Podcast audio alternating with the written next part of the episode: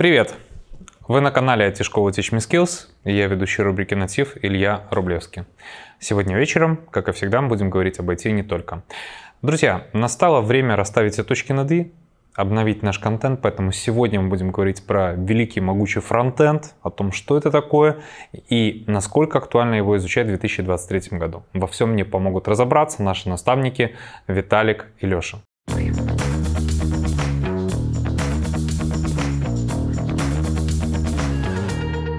Ну что, ребят, э, мы сегодня с вами поговорим про великий могучий фронтенд. Прежде чем мы приступим к данной текущей серьезной теме, давайте мы представимся, расскажем немножко про себя, в каком формате, сколько вам лет, э, где вы учились, собственно, как вы пришли в айтишку. Всем привет, меня зовут Алексей, я фронтенд-разработчик с опытом работы уже 5 лет. На текущий момент работаю в компании Skado Systems, ну и преподаю совместно э, в Teach Me Skills Frontend. Начинал я с курсов также, ну, предварительно до этого я пытался, конечно, сам что-то сделать, но в итоге ничего не получилось. Ну и пошел на курсы. Леша, а какое у тебя образование было профильное? То есть ты... Высшее. Ну, я имею в виду техническое было? Да, или... техническое высшее образование. Я закончил БНТУ на инженера-строителя. Даже поработал там 4 года, по-моему. Не понравилось? 4 года, да, не понравилось. Я не нашел в этой области себя совсем. Ну и попробовал себя войти. Угу, понял, спасибо тебе. Виталик, такой же вопрос. Сколько лет, где родился, кому пригодился? Рассказывай. Так, ну мне 25 лет. Угу. Учился я в Багуире. Специальность искусственный интеллект. Интеллект. Хорошая специальность. Да, ну, достойно. Как сказать? Не, ну как посмотреть, слушай, сейчас очень актуально. Да, э, отучился там. В принципе, когда студент был, там преподавали Java, плюсы. Угу. То есть не особо понравилось, и в принципе с прогой как-то не дружил. Бардак в голове.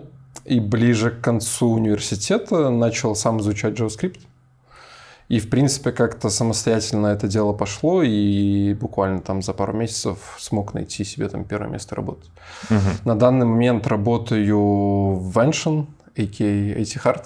Угу, ну Недавно да. переименовались. Ребрендинг. Да. Э, вот, работаю больше четырех лет. Да, как фронтенд девелопер. А, давайте так. Мой следующий вопрос, он, по сути, немножко будет раскрывать первый вопрос. А, вы все сказали, соответственно, к чему вы учились, то, что вы в итоге стали фронтенд разработчиками. Мужики, ответьте мне такой вопрос. А, вы самостоятельно пришли к мысли такой, что вы хотите именно быть фронтенд разработчиком? То есть были ли вообще варианты, почему в итоге вот вы выбрали фронтенд? Да, ну я исходил из того, что я начал искать э, вакансии смотреть Угу. В итоге я для себя определил, что больше всего возможность этого фронтенду идти. Наиболее низкий порог входа, да и по зарплатам было очень привлекательно, угу. ну, лично для меня. Вот. У меня в моем кругу общения не было никаких программистов, поэтому я как бы в этом плавании был один. Даже посоветоваться особо не с кем было, кроме как на ютубе каких-нибудь там видосиков. Вот я уже говорил, что я пытался сам сначала, я параллельно вот в России работал на стройке, прям сидел там э, после работы, приходил, нормальная мотивация пробовал, была, да. на самом деле. Я пробовал, ну потому что там я вылазил, не вылазил, работал по два месяца, по 12 часов. Mm-hmm. Поэтому, Сказал да, себе я, хватит. да.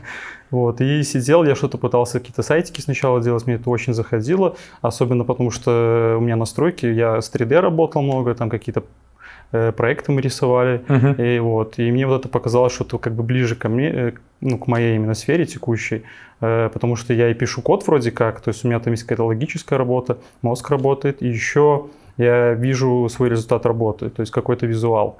Ну и вот мои навыки впоследствии пригодились, потому что мне верстка прям очень хорошо заходила, конечно, пока я не добрался до JavaScript.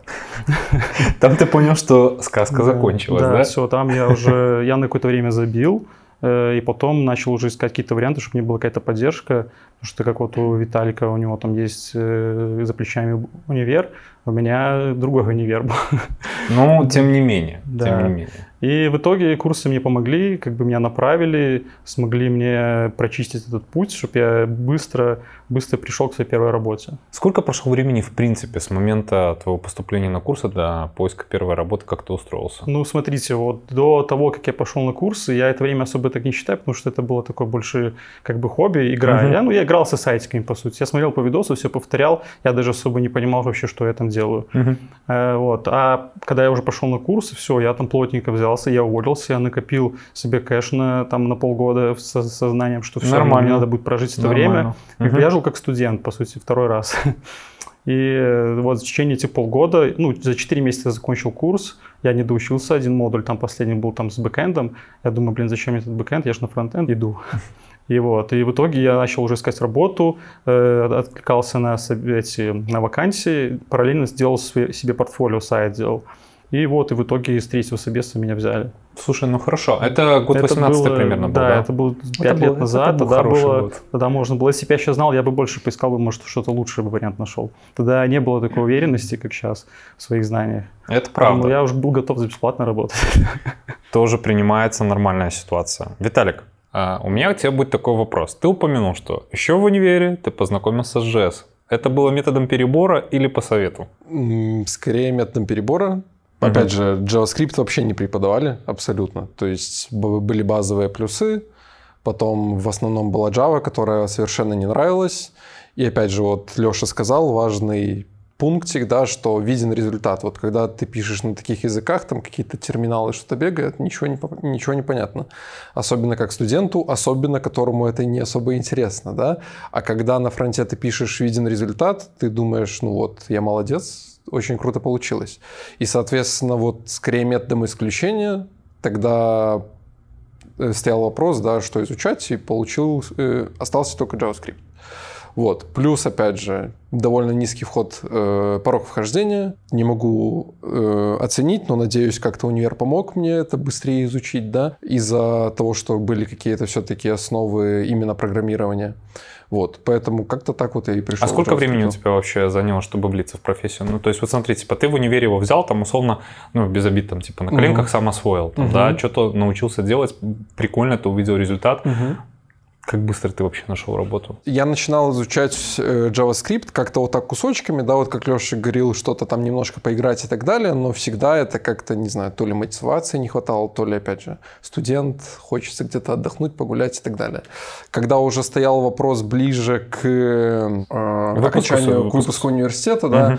Там я учился на бесплатной основе, да, стоял вопрос распределения и так далее, и варианты были непривлекательные. Распределение, самый лучший да. мотиватор, да? Да, и это прям, э, то есть я поступил в магистратуру и параллельно начал изучать JavaScript, и если так считать, где-то с июля месяца вот я начал его прям плотненько изучать, где-то зимой я нашел первое место работы. Нормально, нормально. На самом вот деле так... 5-6 месяцев, по сути, тех же да, самых, да? Да, то есть э, я Думаю, что мне помог все-таки универ из-за основ, да, то есть это все равно прошло быстренько довольно. Но опять же, это тоже был где-то, да, я универ в 2018 году заканчивал, вариантов масса, и я тоже как бы были мысли, да блин, хотя бы на стажировку меня возьмите, я буду работать, я буду изучать, хотя бы меня возьмите, вот. Но опять же, вариантов было в принципе много. И было попроще, скажем э, так. Давай мы с тобой продолжим. Э, раз уж ты рассказал свою душесчипательную историю, расскажи мне теперь простыми словами, что же такое фронтенд вообще? Э, фронтенд — это, в моем понимании, направление в программировании, когда ты разрабатываешь приложение, видимую часть приложения на основе дизайна, который, собственно, ваши дизайны разработали, сделали. Да, то есть вы просто я думаю, любой человек, который смотрит это видео, да, сидит либо в браузере, но это там YouTube или еще что-то, это фронт. Вот все кнопочки, все всплывающие окошки, все, любой текст – это фронт. Часть, которой, собственно, я и занимаюсь. Да, да, все правильно, я согласен. Все, все да. принимается. То есть фронтенд берет э, макет от дизайнера и делает его живым. То есть он его запускает в продакшн, чтобы другой пользователь мог с ним взаимодействовать, ходить по вашему сайту. Но это не обязательно сайт, это может быть веб-приложение. То есть задача разработать интерфейс удобный, приятный в использовании. Давай с тобой продолжим. Э, есть условно вот такое подразделение, то есть мы берем фронтенд, вот как дерево, то есть он дальше вот ветвится, там, да, типа, да. из чего он состоит, расскажи. А основные технологии, да? Да. Ну, да первое, да. что база самая нужна, без чего вообще никуда, это, естественно, HTML. Это у нас язык разметки, который помогает сделать структуру страницы, если это будет сайт какой-то. Э, далее это CSS, это таблица стилей, которая помогает нам стилизовать нашу страницу. То есть мы там можем, хотим сделать шрифт красным, мы его делаем. Мы хотим поменять шрифт, хотим э, добавить там какой-нибудь, э, не знаю, фон. Это все делается на CSS. Ну, естественно, JavaScript, язык программирования, который берет и нашу страницу как бы дает ей душу какую-то, потому что с одним с HTML и CSS вы как бы сильно сложные интерфейсы не сделаете. То есть это будет какое-то очень ограниченное, очень ограниченные возможности, а JavaScript uh-huh. их расширяет. И там уже начинается сразу все, ну, богатый, красивый интерфейс. Ты здесь упоминал, что тебе когда-то нравилась верстка. Да. А вот, давай с такого пункта, он такой достаточно противоречивый, ну, он уже такой, угу. тоже, опять же, не совсем новичковый. Кто-то говорит, что верстка фронтенщику нужна. Кто-то говорит, что не нужна. Что такое верстка? И почему даже есть такое понятие, как верстка для фронтенщика? Ну, без верстки мы не можем сделать сайт, так как фронтенд все-таки занимается этим интерфейсом. Как я сказал, HTML — это вот именно те кирпичики, э, тот строительный материал, из которого состоит сайт. Э, CSS задает стили, то как без верстки, я не знаю, ну, наверное, без этого невозможно. Э, к тому же фронтенд — это не только как бы HTML, CSS, это еще тебе надо сделать адаптив, Э, это как бы не каждый может сделать, ну, поэтому здесь надо какие-то уже более глубокие знания. знания. Тебе надо знать про помнить, точнее, про кросс-браузерность. У нас есть разные браузеры, их тоже надо учитывать, чтобы твой сайт везде работал. Ребят, ну такой вот уточняющий вопрос. Ну вот вы сейчас уже в профессии, но вы же не верстаете наверняка. Верстаем. Верстаете, да? да? То есть да. Все, равно, все равно прилетают такие да. задачи. Все, тогда вопроса нет. То есть индивидуальный какой-то, индивидуальные потребности заказчиков, ну просто так взять какую-то библиотеку готовую, где есть все компоненты, уже красивые кнопки, это ну, не каждый удовлетворит.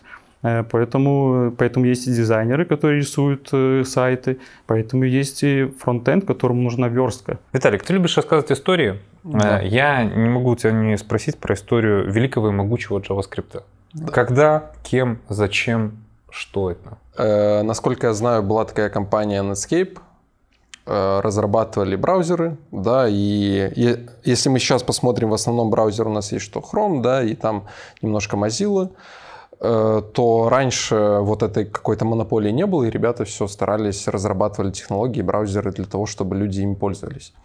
И на первых порах э, сайты, да, были, веб-приложений не было еще, сайты были довольно скудными. Да, это статика, обычный текст, где-то, возможно, картинки.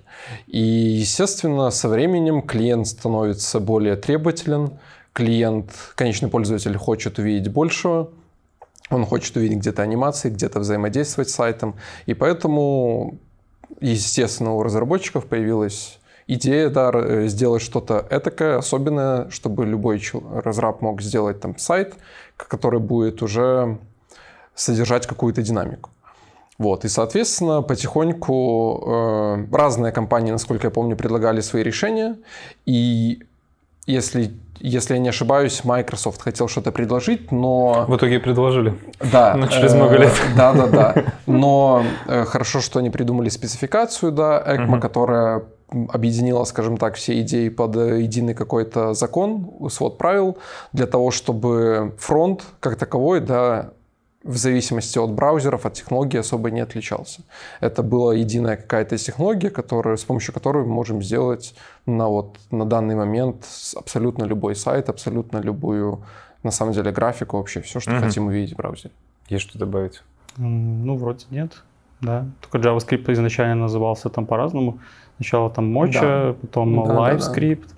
Потом решили назвать JavaScript, потому что на тот момент э, Java был очень популярен, у всех mm-hmm. был на слуху, и они ради пиара какого-то хайпануть, да, да, хотели хайпануть на этом имени, и все, и добавили JavaScript, поэтому нельзя путать JavaScript Java. Я так в свое время попутал. Нормально. Все мы были в этих рядах, наверное, все. Собственно, почему он такой популярный? Что с ним не так? То есть TOB, Stack Overflow, там, я не знаю, там, среди э, пользователей GitHub просто. То есть, ну, определенно, реально, он всегда занимает вот какие-то такие лидирующие строчки. То есть, он не находится за задворками там после десятой позиции. Ну, так исторически сложилось, да, потому что, так как у нас все браузеры э, поддерживают только JavaScript, поэтому как бы у JavaScript нет конкуренции. Uh-huh. А так как сейчас очень популярный сайт, и сейчас, смотрите, сейчас нету такого бизнеса, у которого бы не было какого-то своего сайта. Это, по сути, визитная карта. Uh-huh. Соответственно, было требование на большое количество этих заказов, э, увеличилось количество разработчиков, э, было много людей, которые знают и шарят в JavaScript, и это комьюнити очень сильно развивалось, расширялось, поэтому оно такое богатое, сложное, там большой выбор всяких библиотек, фреймворков, там целый зоопарк. Ну, да. То есть это, по сути, такой очень хороший, классный универсальный инструмент. Да. И, ну, он сейчас всё широко уже используется, потому что уже его и на сервере можно использовать. э, Даже есть уже и в машин learning где-то там JavaScript используется. Уже куда только не засунули. Да. А, Виталик, у меня к тебе будет такой вопрос. Ты знаком с другими языками? Леш, ты, наверное, тоже знаком с другими языками, мне кажется. Да, Что ты пробовал? С Ruby. Руби. Вот. Почему другие разработчики, особенно бэкэнщики, которые хоть когда-то сталкиваются с JS, они его хейтят. Они говорят, что... Ну, не все, конечно, поголовно, но ты же, вы же знаете эту знаменитую делянку. Каждый разработчик хвалит свое болото. Это нормально, 100%. на самом деле, да. Но при этом ему четко говорит, нелогичен, с ним местами не так. Почему так? Мне кажется, это какие-то уже мемы из прошлого. Э, Раньше я, наверное, где-то согласился бы. Но, опять же, есть программисты, которые всю свою карьеру пишут в объектно-ориентированном программировании и, скажем так, уважают только эти законы, правила э, и от столпы, на котором стоят, э, стоит объектно-ориентированное программирование. Сейчас JS больше это функциональное программирование, и, соответственно, тем более сейчас, когда добавился еще TypeScript, который уже, я думаю, все понимают, что он уже обязателен, особо таких э, проблем да, и кричалок про плохой JavaScript нет. Но раньше это было скорее про типизацию. Все ребята привыкли, что бэкэндер особенно, что есть строгая типизация, нет никаких, э, э, скажем так, скрытых камней, подводных камней, да, которые устраивают нам язык. А в JavaScript такое было. А JS это динамическая типизация на текущий Да. момент, да? На текущий момент тоже, да, это динамическая типизация, но на самом деле все сводится к тому, что ты как разработчик просто изучаешь дополнительные правила, понимаешь их, и никаких проблем у тебя нет. То есть э, некоторые проблемы, которые были с JavaScript, это скорее более какие-то архитектурные моменты, нежели... А если ребята кричали про какой-то синтаксис, это всего лишь так. То есть Ерунда. Правильно ли я понимаю, если я хочу написать пипец какое сложное приложение, то JS вообще здесь не подойдет? С точки зрения построения архитектуры. Да нет, подойдет. То есть можно. Конечно. Ну, сейчас все написано, фронт-часть на JS.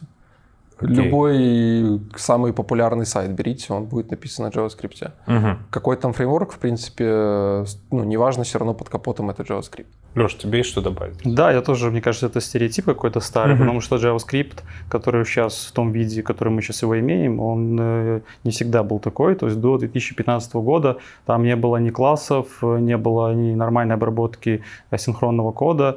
Э, Да, и он был очень страшно. Я, я столкнулся с таким кодом, мне пришлось поработать. И, да, там очень тяжело было с этими переменными var, с анонимными самовызывающимися функциями. Все построено, э, как бы там без э, бутылки водки не разберешься. Вот, Ну. и сейчас язык уже преобразился, он более стал лаконичным, он приятно выглядит, то есть э, ну, намного легче стало. И еще у меня есть тоже такая идея, что вот по поводу того, что э, вот один разработчик писал там на C-Sharp, и он перешел на JavaScript, Мгм. да, то мне кажется тоже он просто привык уже к этому синтаксису, у него уже мозг так устроен, что вот он работал на C-Sharp. Э, Поэтому тут еще, да, дело привычки. Он приходит, там встречает какую-то там несостыковку с тем, как у него было раньше, и у него, конечно, будет отторжение уже. Я вот, я Ruby, наоборот, начал изучать после JavaScript, и мне, наоборот, Ruby не зашел. Мне он казался какой-то такой слишком, слишком уж простой, потому что в рубях, например, там ни точки запятой не ставить, ни фигурных скобок, там все очень максимально просто. И мне казалось, что это как-то слишком уже. А вы тут обозначили, наверное, каждый из вас, что в принципе очень много чего можно написать на JS. Что можно написать на JS? Давайте перечислять. Фронтенд, Хорошо. Бэкэнд. да. Мгм. А если более предметно, вот смотрите, я мальчик с улицы. Сайт можно написать? Да, и фронтенд. Ну, то есть все, что в браузере работает, это начиная с сайта. Это расширение, кстати, в браузере, если вы видели, Мгм. их тоже на JS можно писать. Там доступны API. Э, Любой человек может взять, который хоть чуть-чуть там JS, он владеет по документации это сделать. Э, Бэкэнд, да, то есть серверную часть Мгм. э, сайта, по сути. То есть Э, сайт от начала до нуля пишется на JavaScript. да, Удобно. Удобно. Да. все. То есть тебе не надо владеть там несколькими языками, а достаточно одного, и все, и полетел. Мобильные приложения. Можно? Мобильное приложение можно, да. Там мгм. React Native, Кто там еще? Электрон. Да, электрон. Ну, электрон тоже и программы еще можно с ним делать, да. да, да. Э, прям вот для компьютеров. Ты имеешь в виду десктопные, которые... Да, да, доступные доступные. программы, Мгм. вот, которые прям открываются с с рабочего стола. Игрушки какие-то простейшие можно писать Да, можно. Да, писать, если да. они работают там и в браузере, и в принципе, и, И, на том такие же, игры есть, да. Я да, даже видел недавно. Doom То 3 есть- в браузере, который на JS написан. Короче, в принципе, такой универсальный солдат, реально, бери да Да. работай. А, ребят, из практики, вы преподаватели, а, вы люди, которые сами изучали JS, столкнулись, знаете, какие темы в нем действительно самые сложные. Ну вот когда ты изучаешь именно классический JS. Я могу от себя сказать, что это любая работа с асинхронным кодом. Прям всем студентам очень тяжело заходит. Э, Там все, вот они до этого сидят, ой, ой, все так легко, хорошо. Все, приходит э, а, async await, там промисы, все, и начинается уже ступор. Сыпется. Да, они сыпятся, вот. Ну, есть такие еще темы, как, э, например, event loop, это цикл событий в JS. Ну, как бы мы ее рассказываем, показываем, но я так понимаю, что ребята тоже так пропу- пропускают ее. По-любому перед собесом надо будет еще им повторять это все. У меня на практике в основном случается так, что когда мы проходим какие-нибудь функции конструкторы, замыкания, которые уже в прошлом, как бы, да, то есть есть новые, новый синтаксис, с помощью которого можно это обойти, но э, когда нельзя выучить новое, не зная, как работает старое, да, ты пытаешься объяснить старое, и самый частый вопрос, а зачем это вообще надо, если можно написать по-другому? Ох, чтоб мы знали все на него ответ. Да, зачем вот это все надо? И самое сложное это объяснить, что вот раньше оно работало вот так, и в принципе сейчас под капотом работает точно так же. Просто вам добавили какой-то синтаксический сахар и, скажем так, новые плюшки, с помощью которых вы удобнее можете работать. Вот. Очень часто, да, с асинхронщиной, но скорее понимание работы веб-приложений. То есть не Мгм. то чтобы э, работа с промисами, а именно вот я отправил запрос, и где он, куда он полетел, где он непонятно, где в воздухе витает, что такое сервак, потому что многие думают, что сервер это какая-то огромная машина, ты не знаю, Большой которая- компьютер, условно. да, да, да, да, да. То есть сложно для понимания, что это обычный файл JavaScript, например, который просто запущен на твоем компьютере или на каком-то другом. Мгм. Вот, это вот основные сложности, если мы говорим про нативный JavaScript. Да, именно про нативный Контекст в JavaScript. классах из... Да, вот это О, тоже. да, видите, да. накидывается, накидывается. Да, Давайте. да, да. В итоге Да. придем, что вижу. Еще есть тоже вот колбеки, вроде как все понимают, знают определение, но как только ты приходишь какие-то вот уже более сложные вещи делать, где ты используешь колбеки, там тоже ребята начинают плавать. Мгм. Там, там обработка событий, то есть они вместо там передачи функций, они ее там вызывают в скобках, короче, вот такие есть Ну, тоже ошибки. Я бы сказал, это вот такие проблемы с фундаментальным пониманием, что ли. И вот иногда видно, что не хватает каких-то вот базовых знаний, что ли, именно программирования, не только JavaScript, а понятий, которые между языками никак не разнятся. То есть Мгм. вот именно вот понимание таких каких-то терминов. А что вообще вот обязательно для знания, если мы берем классический JS в резюме? Ну вот, что обычно точно должно быть по На самому сегодняшний JS? день. Да. ES6 Мгм. Да, кстати, вот можно вот сразу уточняющий вопрос, ребят, может это здесь. Я знаю, что вот E6 это идет как спецификация, правильно? Да, ECMAScript. На текущий момент я же, насколько понимаю, что ну, существует, наверное, десятая может, или девятая спецификация вообще по ES. Там уже пошло Там вроде по по годам, годам. да. им- Даже по годам. Им надоело циферки Каждый год что-то добавляется по чуть-чуть и, И это, по сути, ЕС там 2023. типа А того. почему мы до сих пор на шестой версии? Нет, и 6 плюс. 6 плюс. Да, потому Ну, что революция была да, в да, 2015 да. году, по сути, Это JavaScript, я вот типа я говорил. революционная вещь. Да, то есть там вышло уже много всего, и поменялся вообще подход разработки на JS, и ну и вот. Понял. Что еще? Именно по JavaScript, без фреймворков и вот это Да, всё. пока без фреймворков, то есть конкретно чистый JS. Спецификация вообще, понятна, да. Вся база, по-моему, там вот, э, все, все, кто изучает Learn JavaScript, все знают ресурс Learn JavaScript. И вот прям заходишь туда, берешь оглавление, смотришь основы, Да. там, работы с DOM, Работа с браузером, работа с да. функциями, объекты, это все надо изучать. Ну, Асинхронщина та же самая, да. синхронщина по-любому, Мгм. потому Да, что без нее сейчас никуда. Вот если не затрагиваем, это не совсем к JavaScript и вообще не про фреймворки, это какой-нибудь REST API, Мгм. веб-паки, немножко тестирования это тоже должно быть, потому что сейчас как бы конкуренция высокая и, соответственно, требования тоже высокие. Ну что, переходим тогда потихонечку к фреймворкам и библиотекам. Давайте немножко развернем, что есть фреймворк, что есть библиотека. Что есть библиотека? Какой сложный вопрос. Философский. Э, да, философский. Библиотека, по сути, это кусок кода, да, кусок э, кода, который вы можете использовать как вы захотите. То есть библиотеку вы можете использовать как вы захотите, без особых каких-то правил. Понятно, что там код написан, да, вы не можете его развернуть как угодно, но все равно вы, в принципе, свободно себя чувствуете с библиотекой. Фреймворк — это воспринимайте как конституция, это закон правил, да, то есть фреймворк — это какой-то подход или технология, которая позволяет вам сделать, вот вы будете писать одно приложение и второе на фреймворке, они будут в принципе одинаковыми угу. с точки зрения какой-то архитектуры, синтаксиса и так далее. То есть, если вы переходите на фреймворке с одного приложения, с одного проекта на другой, у вас вот будет минимальная э, разница вот в голове, да, и вы будете максимально быстро понимать, что там происходит. Потому что во фреймворке строго описаны правила, как вы работаете, там, с какими-то данными и так далее. Понятно. Вот для меня это вот основная разница между фреймворком и библиотекой. Ну, только добавлю, что библиотека что-то маленькое, обычно библиотеки интегрируются с другими библиотеками, и ты, по сути, сам создаешь такую экосистему. А в фреймворке ты его взял, и тебе особо ничего не надо париться. Ты открыл одну документацию, и под эту документацию все делаешь. Можно я приведу аналогию? То есть э, библиотека у нас это вот отверточка, а вот фреймворк это вот набор инструментов. Набор, да. Проблема только в том, что иногда отверткой забивают гвозди.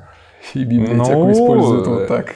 Это уже, как говорится, дело случая. Расскажите мне, что такое React, и у меня будет самый главный вопрос, Действительно ли за ним первенство? То есть все остальные ушли в тень или нет? Или я не прав? Да, React — это библиотека. Э, все еще библиотека да, все-таки, все еще да? библиотека. Она была создана компанией Facebook э, в 2013 году. В 2013 году они открыли его в открытый доступ. Да, и дали возможность уже использовать его всем разработчикам именно на тот момент. И э, этот, эта библиотека взлетела, стала широко применяться. Э, всем очень понравился подход React, потому что у него подход именно делить интерфейс на компоненты, которые переиспользовались. То есть у нас, грубо говоря, есть какое-то там окошко, где мы можем его в одном месте вставить, в другом, в третьем. Э, и это дало возможность более быстро и гибко создавать проекты различной сложности. Угу. Да, он сейчас реализирует на первом месте. Вот я недавно открывал, есть такой ресурс State of JS.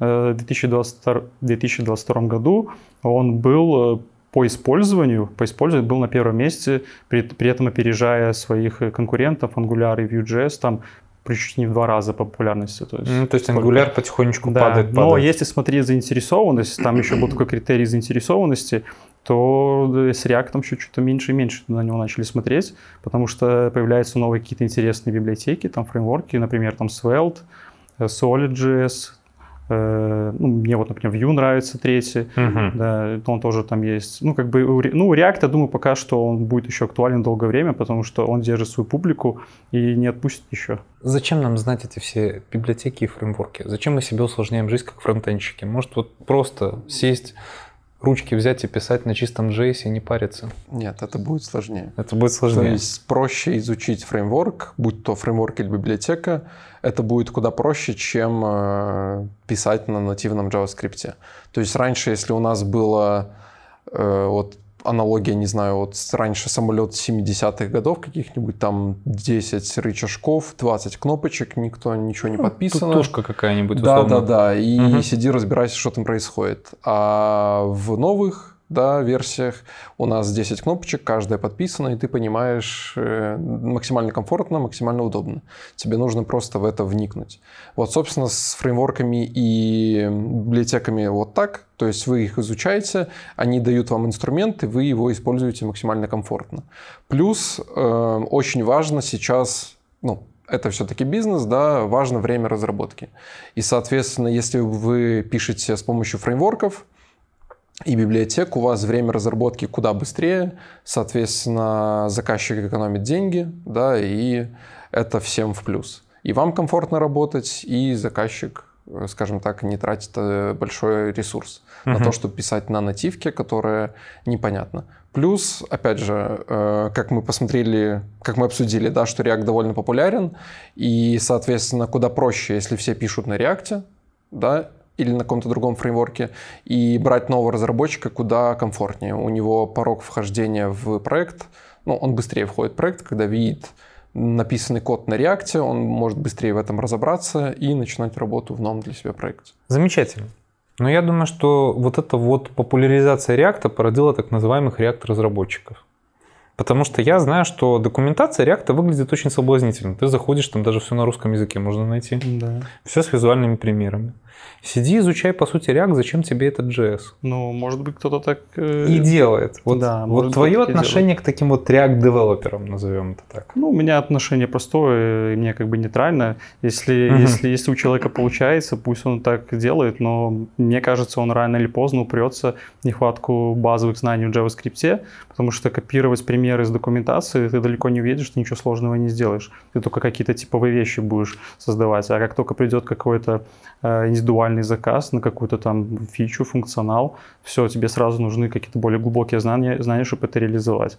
Да, и с одним реактом ты это не сделаешь. Хотя вот я знаю, что в некоторых компаниях, например, кто пишет на реакции, есть дизайнер, который сам создает дизайн-систему, сам пишет просто одни компоненты на реакции без Мгм. какой-то логики вообще. Просто шаблончик, стили, и все. Приходит уже разработчик, ну, React э, фронтенд, и он э, их все расставляет, их раскидывает, пишет бизнес-логику, более-менее это все оживляет. Какие темы из React самые сложные вообще?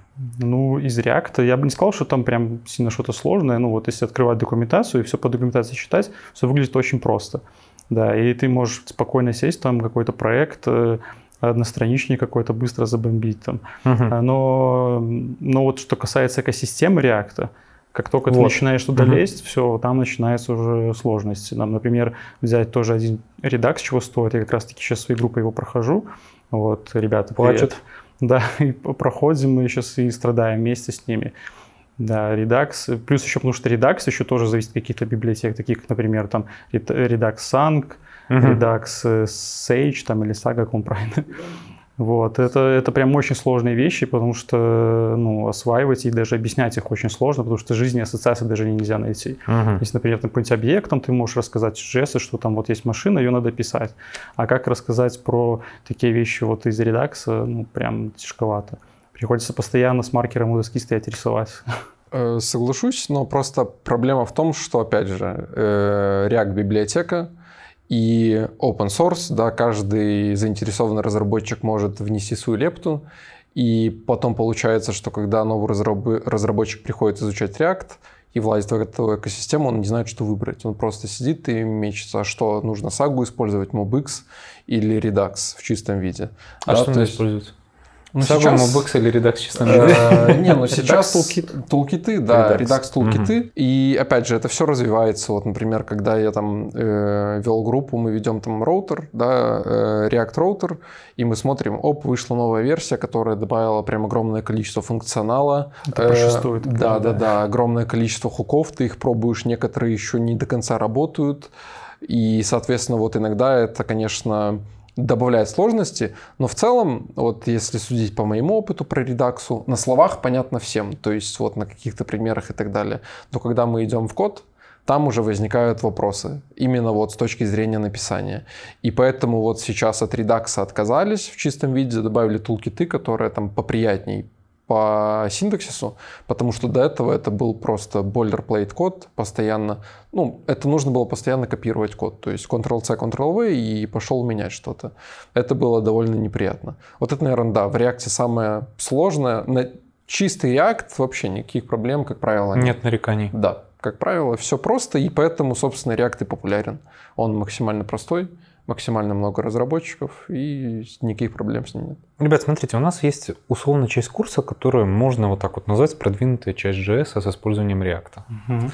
А что из нее обязательно войдет в портфолио, точнее не в портфолио, в резюме фронтенд разработчика в 2023 году? Так, ну да, это надо знать экосистему React. Надо знать, что, что вот в основном сейчас более-менее используется. Ну, тулкиты 100%, потому что, опять же, многие знают только старый Redux, тулкиты, э, если мы пойдем дальше, то есть можно писать всю экосистему, там роутеры, э, там, да, сторы и так далее. Да, для Новым редак, реактом с хуками ник- никого не удивишь сейчас, да, он довольно давно уже вышел. Это скорее тут еще поддержка TypeScript важна в React. Э, Сейчас в React начинает набирать обороты GraphQL. Ну, опять же, он уже давно начал набирать обороты. Опять же, технология, написанная Фейсбуком, Мгм. да, и, соответственно, интеграция довольно удобная с GraphQL, особенно для мобилок, да, поэтому вот это тоже важно сейчас. Собственно, что будем томиться ожиданием? А, TypeScript, что, зачем, когда, зачем нам Microsoft вообще подарил это чудо природы? Ну, наверное, потому что джависты ругались. Джависты ругались. Да. То есть они во всем виноваты. И решили добавить И помогли джавистам шарписты да, из Microsoft. В, в целом, я думаю, приложения начали разрастаться. Да, очень, я думаю, проблема большинства команд, когда приложение становится прям огромным, и поддерживать его, как-то масштабировать, изменять довольно неприятно. И, соответственно, появилась идея, да, все-таки добавить строгую типизацию, добавить какие-то плюшки в JavaScript через TypeScript. Э, не всем это нравится на первых порах, потому что эта разница видна вот на длительной дистанции.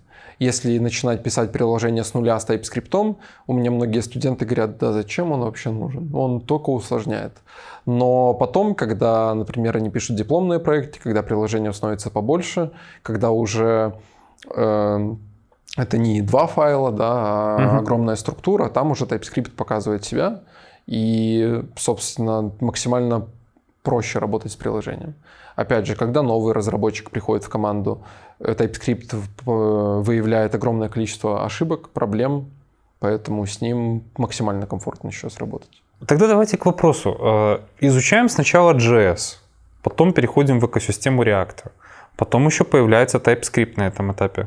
Так может быть проще TypeScript единым, как говорится, и не усложнять себе жизнь? Нет? Так, так не получится. А почему?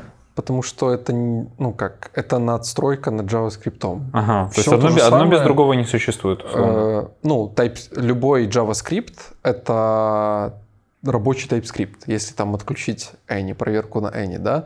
Но TypeScript просто добавляет нам э, типы. Все. Синтаксис такой же. Да, TypeScript 80% JavaScript. Да. То есть как угу. писать остальные 20, если ты не знаешь JavaScript. А что сложнее, ребят, TS или JS вообще? Ну вот по в вашему изучении, мнению. В изучении сложнее TypeScript, потому что TypeScript. это как бы новый переломный момент. Ты вроде привыкаешь к одному чему-то, да, к одному поведению, а тут тебе приходится что-то новое. Э, TypeScript приходит со своими правилами, со строгой типизацией, со своими дженериками. Э, вот. И поэтому, да, сложнее в изучении именно TypeScript, но когда ты уже начинаешь, вот, да, как Виталий сказал, что как только ты начинаешь писать на нем, ты потом начинаешь замечать эти преимущества, что, например, ты когда на JS пишешь, ты написал, и тебе надо бежать в браузер, смотреть, там, ничего ли не сломалось, там, ты проверяешь. А на TypeScript ты пишешь, у тебя на стадии разработки, у тебя выпадают ошибки, и ты бежишь, исправляешь это. Э, вот. Еще TypeScript помогает очень сильно нашему э, редактору кода очень много подсказок дает, то есть из-за того, что ты знаешь, э, редактор знает, какой переменной лежит какой тип, он тебе дает подсказки, там какие-то методы угу. попадают, и ты намного быстрее разрабатываешь. А насколько вообще его глубоко надо знать новичку? Ну вот чтобы и плавится спокойно на вакансии, которые есть. Э, вы немного его изучаете, вы, в принципе, вот вы только начали его изучать, и вы уже знаете большую часть, часть TypeScript. Потому угу. что в основном это синтаксис. Нужно просто понимать, в каких местах правильно указать тип, э, как описать там интерфейс и так далее. То есть здесь э, довольно просто, особенно если человек уже JavaScript освоил, это, в принципе, идет довольно просто. Основная сложность, которую вот я замечал, ребята ловят какую-то депрессуху, когда они видят в коде ошибки. То есть они в JavaScript привыкли, что все good, да, но может в браузере что-то поругается. А в TypeScript они вот что-то написали, это не работает, у них все красным подчеркнуто, и они не знают, что делать. Они это здравствуй, э, строгая типизация получается, да? Да, да, да, да. Угу. И они просто теряются, что делать, как быть. Но на самом деле, если посмотреть, там максимально э, подсказки редактор максимально помогают, да, там сами подсказки тоже написаны на TypeScript, тот же там Visual Studio Code, да, то есть все на TypeScript, и к этому синтаксису привыкать вот максимально можно быстро привыкнуть к нему, поэтому вот этого, я думаю, достаточно, как минимум на первых порах. Мы говорили о том, что используя JS, условно можно писать и серверную часть. Угу. Насколько я знаю, нам в этом помогает Node.js. Да. Прав я. А, скажи мне, пожалуйста, реально ли сейчас надо знать ноду начинающему разработчику? Если надо, то в каком объеме? А, ну, я не сказал бы, что это прям must-have для фронтенд разработчика, но в нынешней ситуации, когда э, заходишь на работа бай, там 100 вакансий по фронтенду, то, естественно, тебе надо как-то бороться за эти места, и чем больше ты будешь знать, чем больше ты будешь уметь, тем больше у тебя будет преимуществ на собесе. А как часто вы вообще с нодой работаете и работаете ли? Э, на моей практике у меня только Руби и шарпы на У меня тоже только Руби. Поэтому ноды не было. Но на самом деле она используется. Это, скажем так, э, пример неудачный, да, но она используется довольно часто. И начинающему разработчику я прям с уверенностью могу сказать, что на собесе будет вопрос, а как работает веб-приложение, как работать фронту с серваком. И вы должны представлять, и начинающему разработчику на JavaScript это сделать удобнее. Угу. Особенно если вы JavaScript изучаете. Вот, поэтому, и опять же, да, как Леша сказал, нужно удивлять, потому что сейчас э, стеком HTML, CSS, JS, React никого не удивишь. Ну, это нужно, типа уже как Да, да, да, нужно собой. удивлять, и поэтому я рекомендовал бы как минимум простенький сервачок, который просто пишется там за 10 минут, э, пробовать делать, написать, чтобы понимать, как это все работает. Тем более усилий надо приложить немного, чтобы разобраться, да. потому что это тот же JavaScript. По да. сути, только просто среда его исполнения другая не в браузере, а на сервере. Ну, то есть нода сама по себе прям не глобально тяжелее, чем тот же там JS или там Нет, это тоже JavaScript, тоже только же. у него есть нюансы, которые вот отличаются от среды выполнения. Uh-huh. В браузере есть свои какие-то штуки браузерные, а на сервере есть свое, например, там работа с файловой системой. Мы на клиенте, на фронте не можем работать с файловой системой. Uh-huh. А на сервере это часто очень задача. Для того, чтобы удивлять, надо ли тогда вот в эту гряду, в эту когорту добавлять там React Native, автоматизацию типа Cypress? В моем понимании э, тут особенно молодой разработчик, да, вот может столкнуться с тем, что он будет хотеть взять все и сразу. Да, то есть он может все как-то всю свою энергию не в одно русло поместить, да, а пытаться ухватиться за все потихонечку. И это, мне кажется, даже сработает в минус. С React Native так точно, мне кажется, React достаточно будет на первых порах. А с Cypress это можно, но, опять же, мне кажется, обычно юнит-тестирование компонентов React этого будет достаточно для того, чтобы показать, что ты, в принципе, знаешь, ты понимаешь, зачем тестирование нужно, и что ты, в принципе, без проблем освоишь какую-то новую технологию. То есть лучше на первых порах э, свою энергию и, в принципе, свои ресурсы, какое-то углубленное понимание каких-то основ программирования, да, React и того же бэка лучше угу. туда уместить свою энергию. Да, я тоже согласен, потому угу. что React Native все-таки это уже для приложений. А раз мы говорим про фронтенд, именно который вот разработка веб-приложений, сайтов, то там React Native это лишь э, где-то на втором, третьем году можно до него добраться как-нибудь. Ну и с Cypress такая же ситуация. Все-таки э, джуны обычно приходят, они какие-то более простые задачи решают, э, и с тестами они поначалу не особо сталкиваются, только с юнит-тестами. Более продвинутому разработчику это все было бы хорошо, конечно. Если вы без проблем изучили React и прямо уверенно себя в нем чувствуете, изучить новую технологию, это быстрое дело. Так же, как с языком. Да. Основа везде одинаковая, поэтому изучив React, потом перепрыгнуть на Native, к какому-то Juno плюс медлу, вообще проблем не будет. Там же цель это же найти первую работу. Если ты да. начнешь лезть во все, в итоге ты нигде не закрепишься, и на собесе ты просто на половину вопросов не сможешь ответить. Да. Зато ты будешь где-то чуть-чуть знать там React Native и чуть-чуть Cypress, который тебя не спасет. Давайте про работу и про рынок.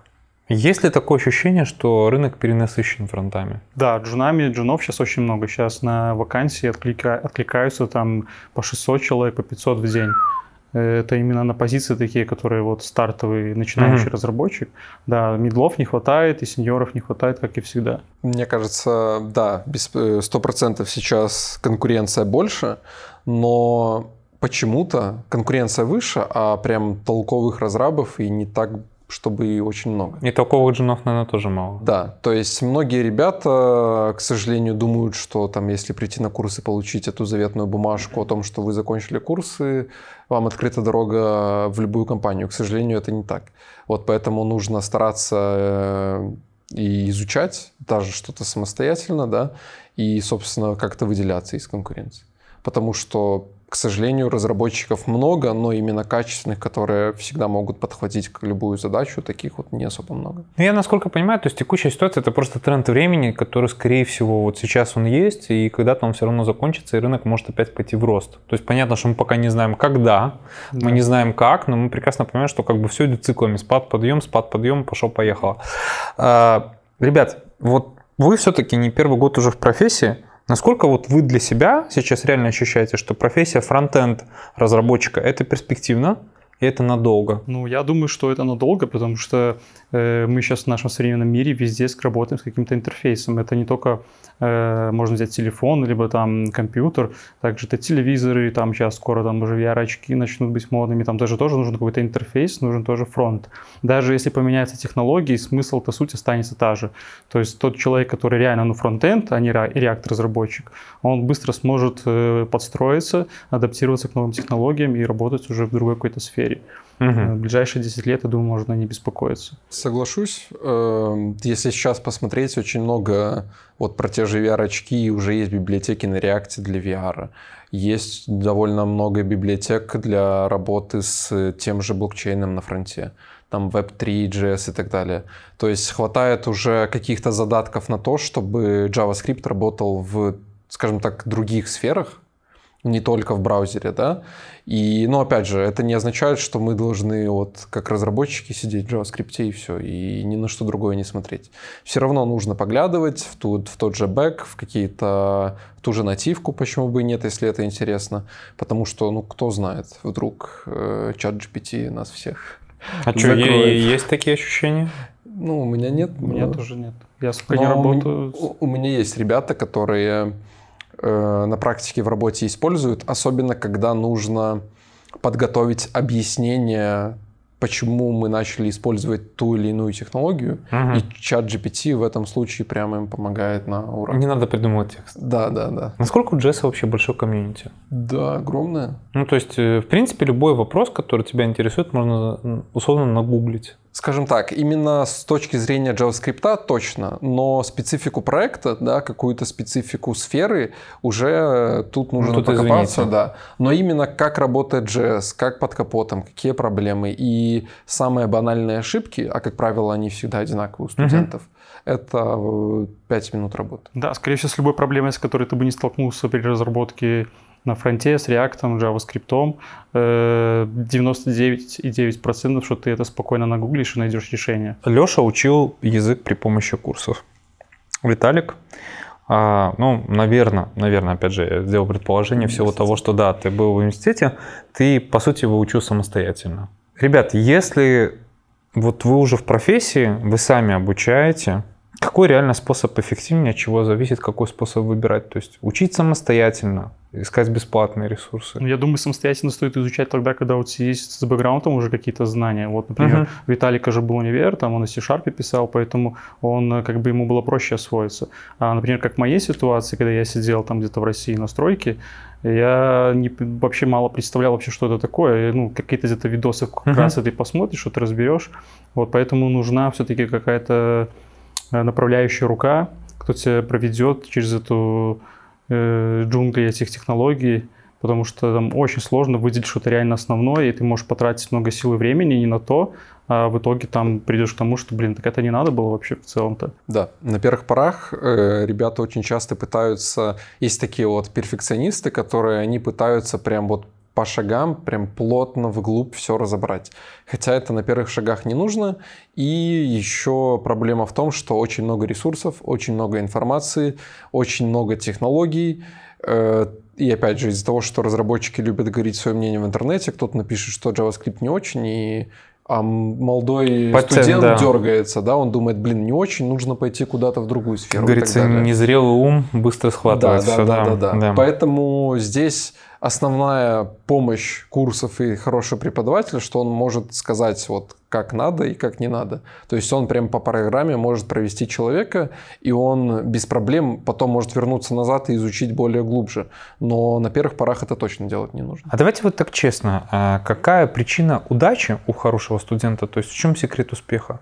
И причины провала у студента, у которого не получается, например, те, которые вот даже вот у вас обучаются, от чего зависит все? То есть вот кому подойдет фронтенд? Ну, я своего опыта заметил, что ну, тут а, а, совершенно очевидно, что людям, у которых технический склад ума, у которых хорошо развита логика, которые вот любят э, покопаться, посидеть, подумать над чем-то. Вот и им хорошо захочет очень программирование, которые, у которых есть усидчивость, uh-huh. способность сесть до конца, добить какую-то задачу, разобраться в нее, а не то, что там 5 минут там посидел, ошибка, все, не знаю, приду на курсы, препод объяснит там еще раз. Вот, поэтому, да, усидчивость, э, технический склад ума, ну и какая-то дисциплина, потому что если у тебя нет времени, если тебя постоянно что-то дергает, то работа, то там еще какие-то тусовки, и ты не сдаешь вовремя ДЗ, то, скорее всего, ты на каком-то этапе просто потеряешься, отстанешь от всей группы, ну, у тебя будет э, желание все покинуть и все uh-huh. бросить, да. У меня, скорее, судя по опыту, одна причина – мотивация, да, то есть не хочу звучать как какой-то мотиватор. Мотив... Мотив... Мотивационный лидер да, такой, да? Да, да, да. Но на самом деле это так. Я раньше думал, что взрослым людям довольно сложно изучать да, программирование и так далее, но у меня были студенты чуть ли не возраста моих родителей, и они были лучшие студенты в группе. То есть Прикольно. они, да, то есть ребята изучали так, что вот была бы моя воля, я прям сразу брал бы их в, к себе на проект. А есть молодые ребята, которые, в принципе, может, нехотя пошли на курсы или думают, что, опять же, IT — это тот вагон, куда нужно запрыгнуть, и там 100% найдут выход. Так не работает. То есть, э, как правило, нужно стараться, нужно учиться, и даже если вы пошли на курсы самостоятельно, все равно нужно что-то прогонять.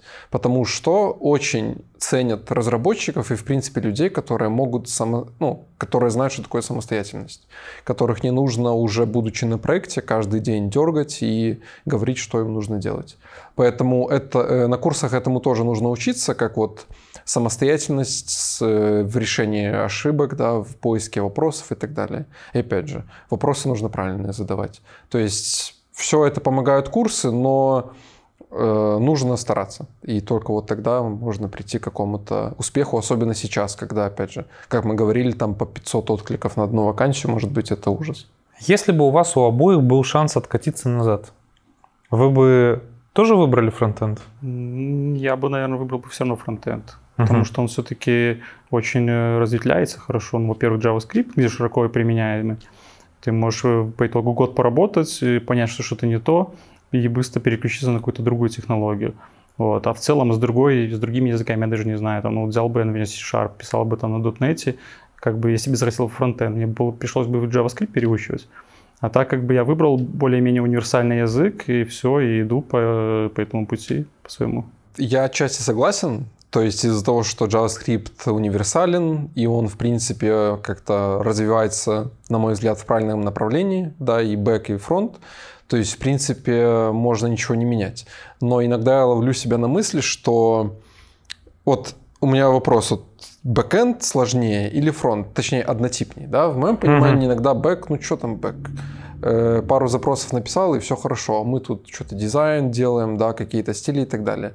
Но на самом деле, вот, ловлю на мысли себя, что бэкэндеры очень часто лучше разбираются именно в архитектуре именно в каких-то паттернах, подходах, потому что на фронте это не так часто, я бы сказал, используется. На бэке это сплошь и рядом. И поэтому, если говорить про какой-то рост в не знаю, или архитектора, или full stack э, лида, да, то мне кажется, с бэка намного проще туда перейти, чем со фронта, с, чем с фронта. Вот. И опять же, э, даже если бы я, там, не знаю, три года писал бы на C-Sharp, если я его довольно неплохо знаю, то на JS переключиться еще быстрее, особенно как опытному разработчику. Это ж не с нуля учить, у тебя есть база. Поэтому здесь двоякое мнение у меня. Но в любом случае мы там, где мы есть на текущий момент. И хорошо, что так. Я думаю, что в любом случае вы, каждый из вас доволен своим выбором каждого из вас есть последующий выбор. То есть, если вы захотите, вы можете, как говорится, сейчас это модно свичнуться. В принципе, я думаю, что вы правы, то, что это универсальная технология, которая с нами еще стабильна на лет 10. Ребят, вам большое спасибо. А, жму ваши руки, не пожал сразу. Вот. Мне было, можете пожать даже руки, тоже приветствуется. Мне было приятно с вами общаться. А, выбирайте фронтенд, это хорошее направление на самом деле, оно стоящее. Будет повод еще встретиться, пообщаться одним словом. Обязательно. Ребят, спасибо, что смотрели сегодняшний выпуск. Надеюсь, что мы помогли вам разобраться, что такое фронтенд, насколько он актуален, полезен, интересен в текущем году. А также хочу напомнить, что будет хорошо, если вы подпишетесь на наш канал, оставите свои лайки, комментарии, впечатления. И помните, мы еще увидимся. Пока.